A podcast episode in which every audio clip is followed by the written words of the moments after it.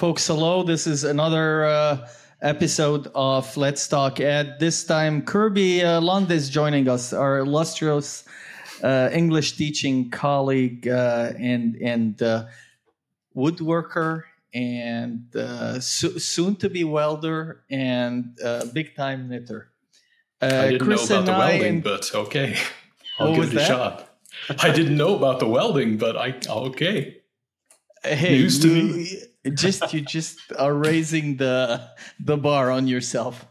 Uh, uh, this week, uh, our topic is uh, why are strategies and long term plans critical to the continuing success of higher education?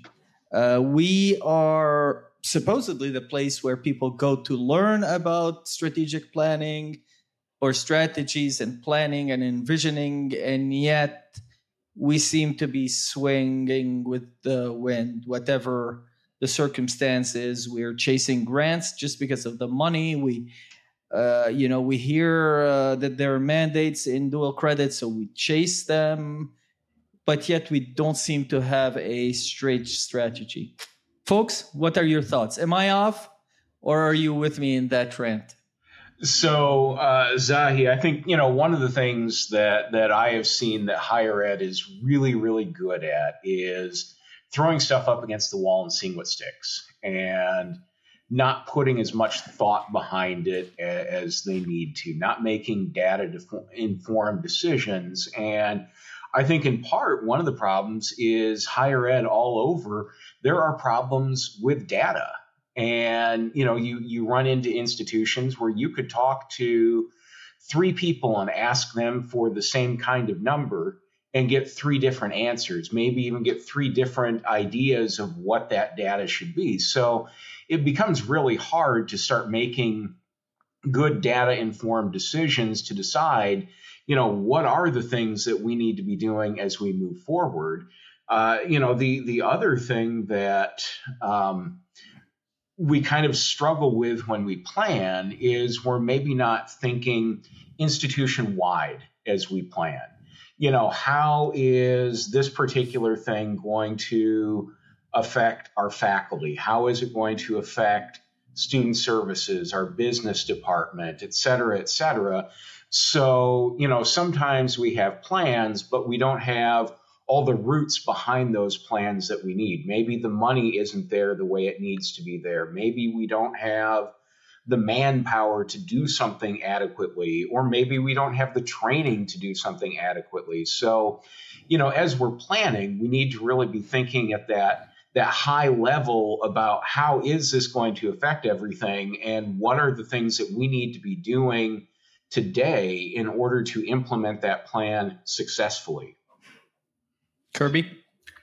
Right. And and I'm thinking more so on on the leadership and administration side of things where to a certain extent leadership and administration has the vision.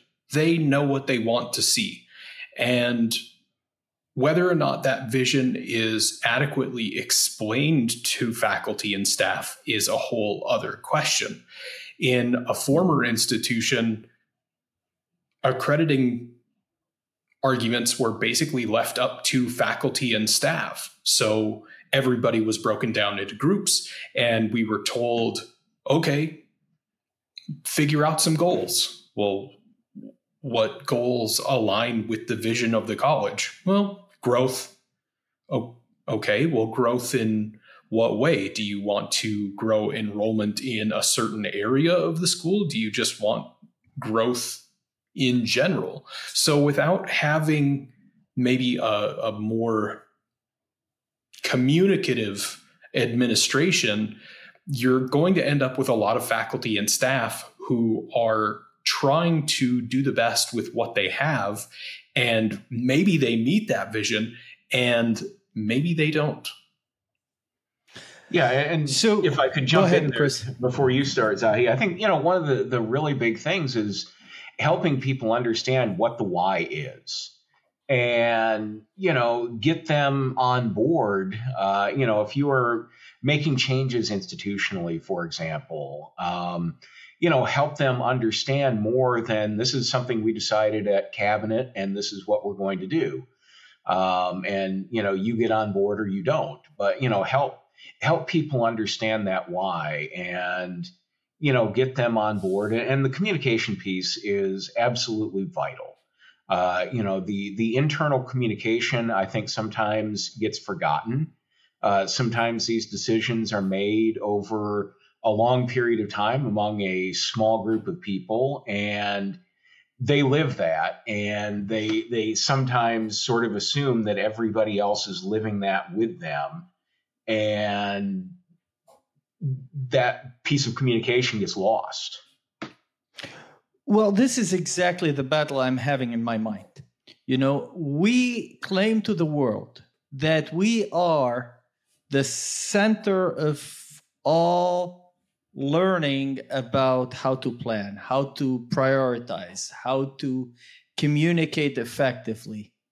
And in effect, we we live in a bunch of ancillary uh, in ancillary bubbles and we don't connect them and we don't invest necessarily in what and where is needed based on a long term strategy, in my opinion. And of course, I'm generalizing, but you know, walk down the street, any street of any town in, in this nation, and you're going to hear people saying that higher education costs a lot, we get paid royally, and we don't contribute as much, which we know is, you know, a load.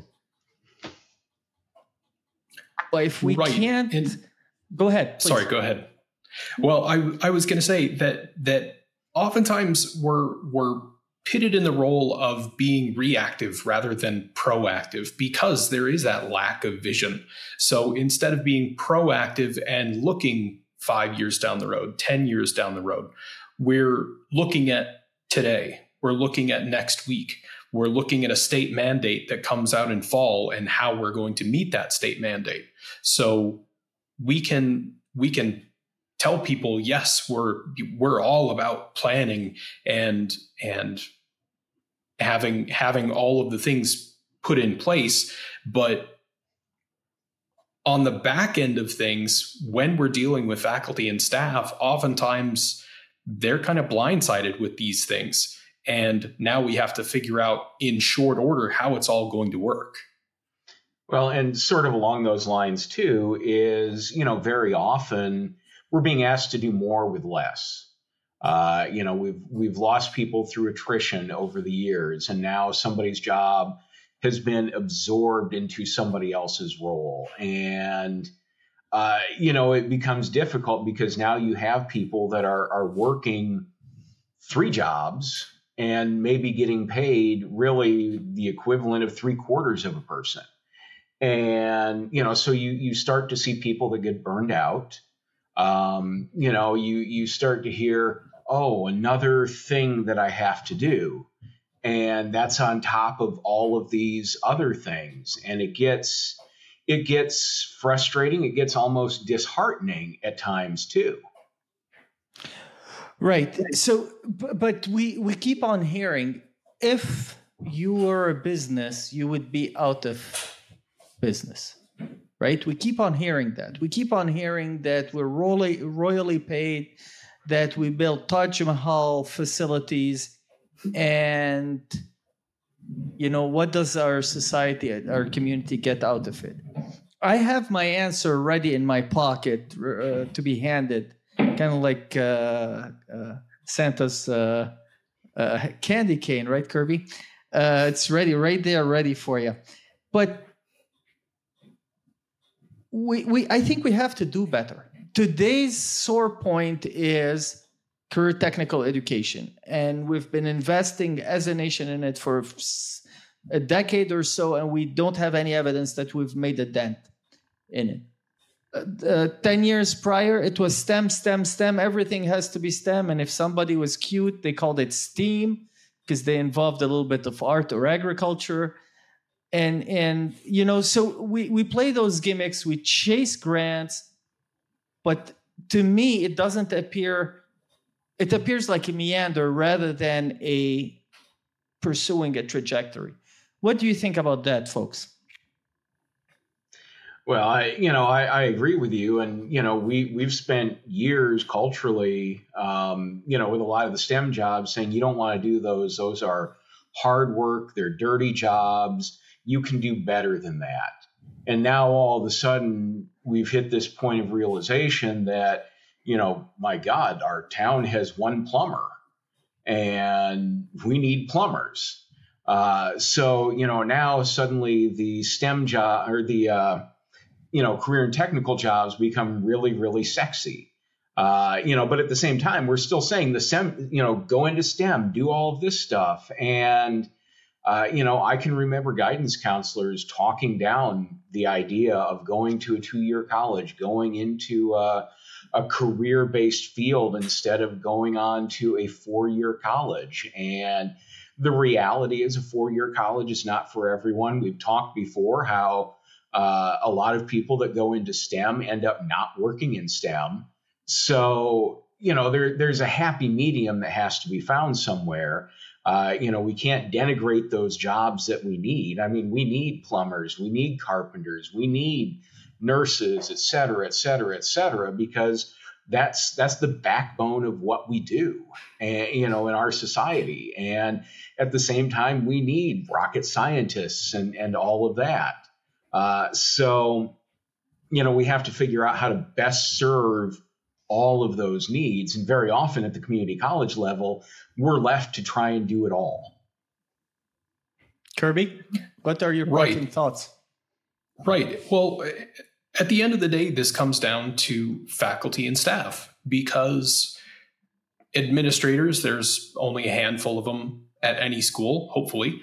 And a lot of the work about getting our programs, getting our our STEM people, our CTE people to the place they need to be is pushed onto the back of faculty and staff. So faculty are going to look at programs and staff are going to pick up all the the other services that students need across campus, but it's it's almost like not seeing the forest for the trees sometimes because faculty and staff are given this task and this one and this one and this one and this one and this one and they don't have enough time they don't have enough bodies to achieve those goals that align with the mission. So we're just kind of scrambling from week to week to make sure that these minutia are taken care of without i think chris said without understanding the why we're doing it and how all of this kind of coalesces into the big picture folks uh, this week we're talking about the uh, critical and quintessential significance of strategies and plans uh, for the survival and continuing thriving of uh, higher education. Uh, Chris and Kirby and I uh, talked in this episode about the fact that we need we need to move from chaos toward uh, planning to have a solid future. And Kirby set us up uh, real well to talk in our next uh, segment about you know how to incentivize and improve the morale of our of staff and faculty in higher education. Thank you for joining us on Let's Talk Ed this week. Uh, we come in about three times a week. Uh, you can find us wherever you get your podcasts or right here on YouTube. Don't forget, like, share, subscribe, hit that bell. We'll see you next time.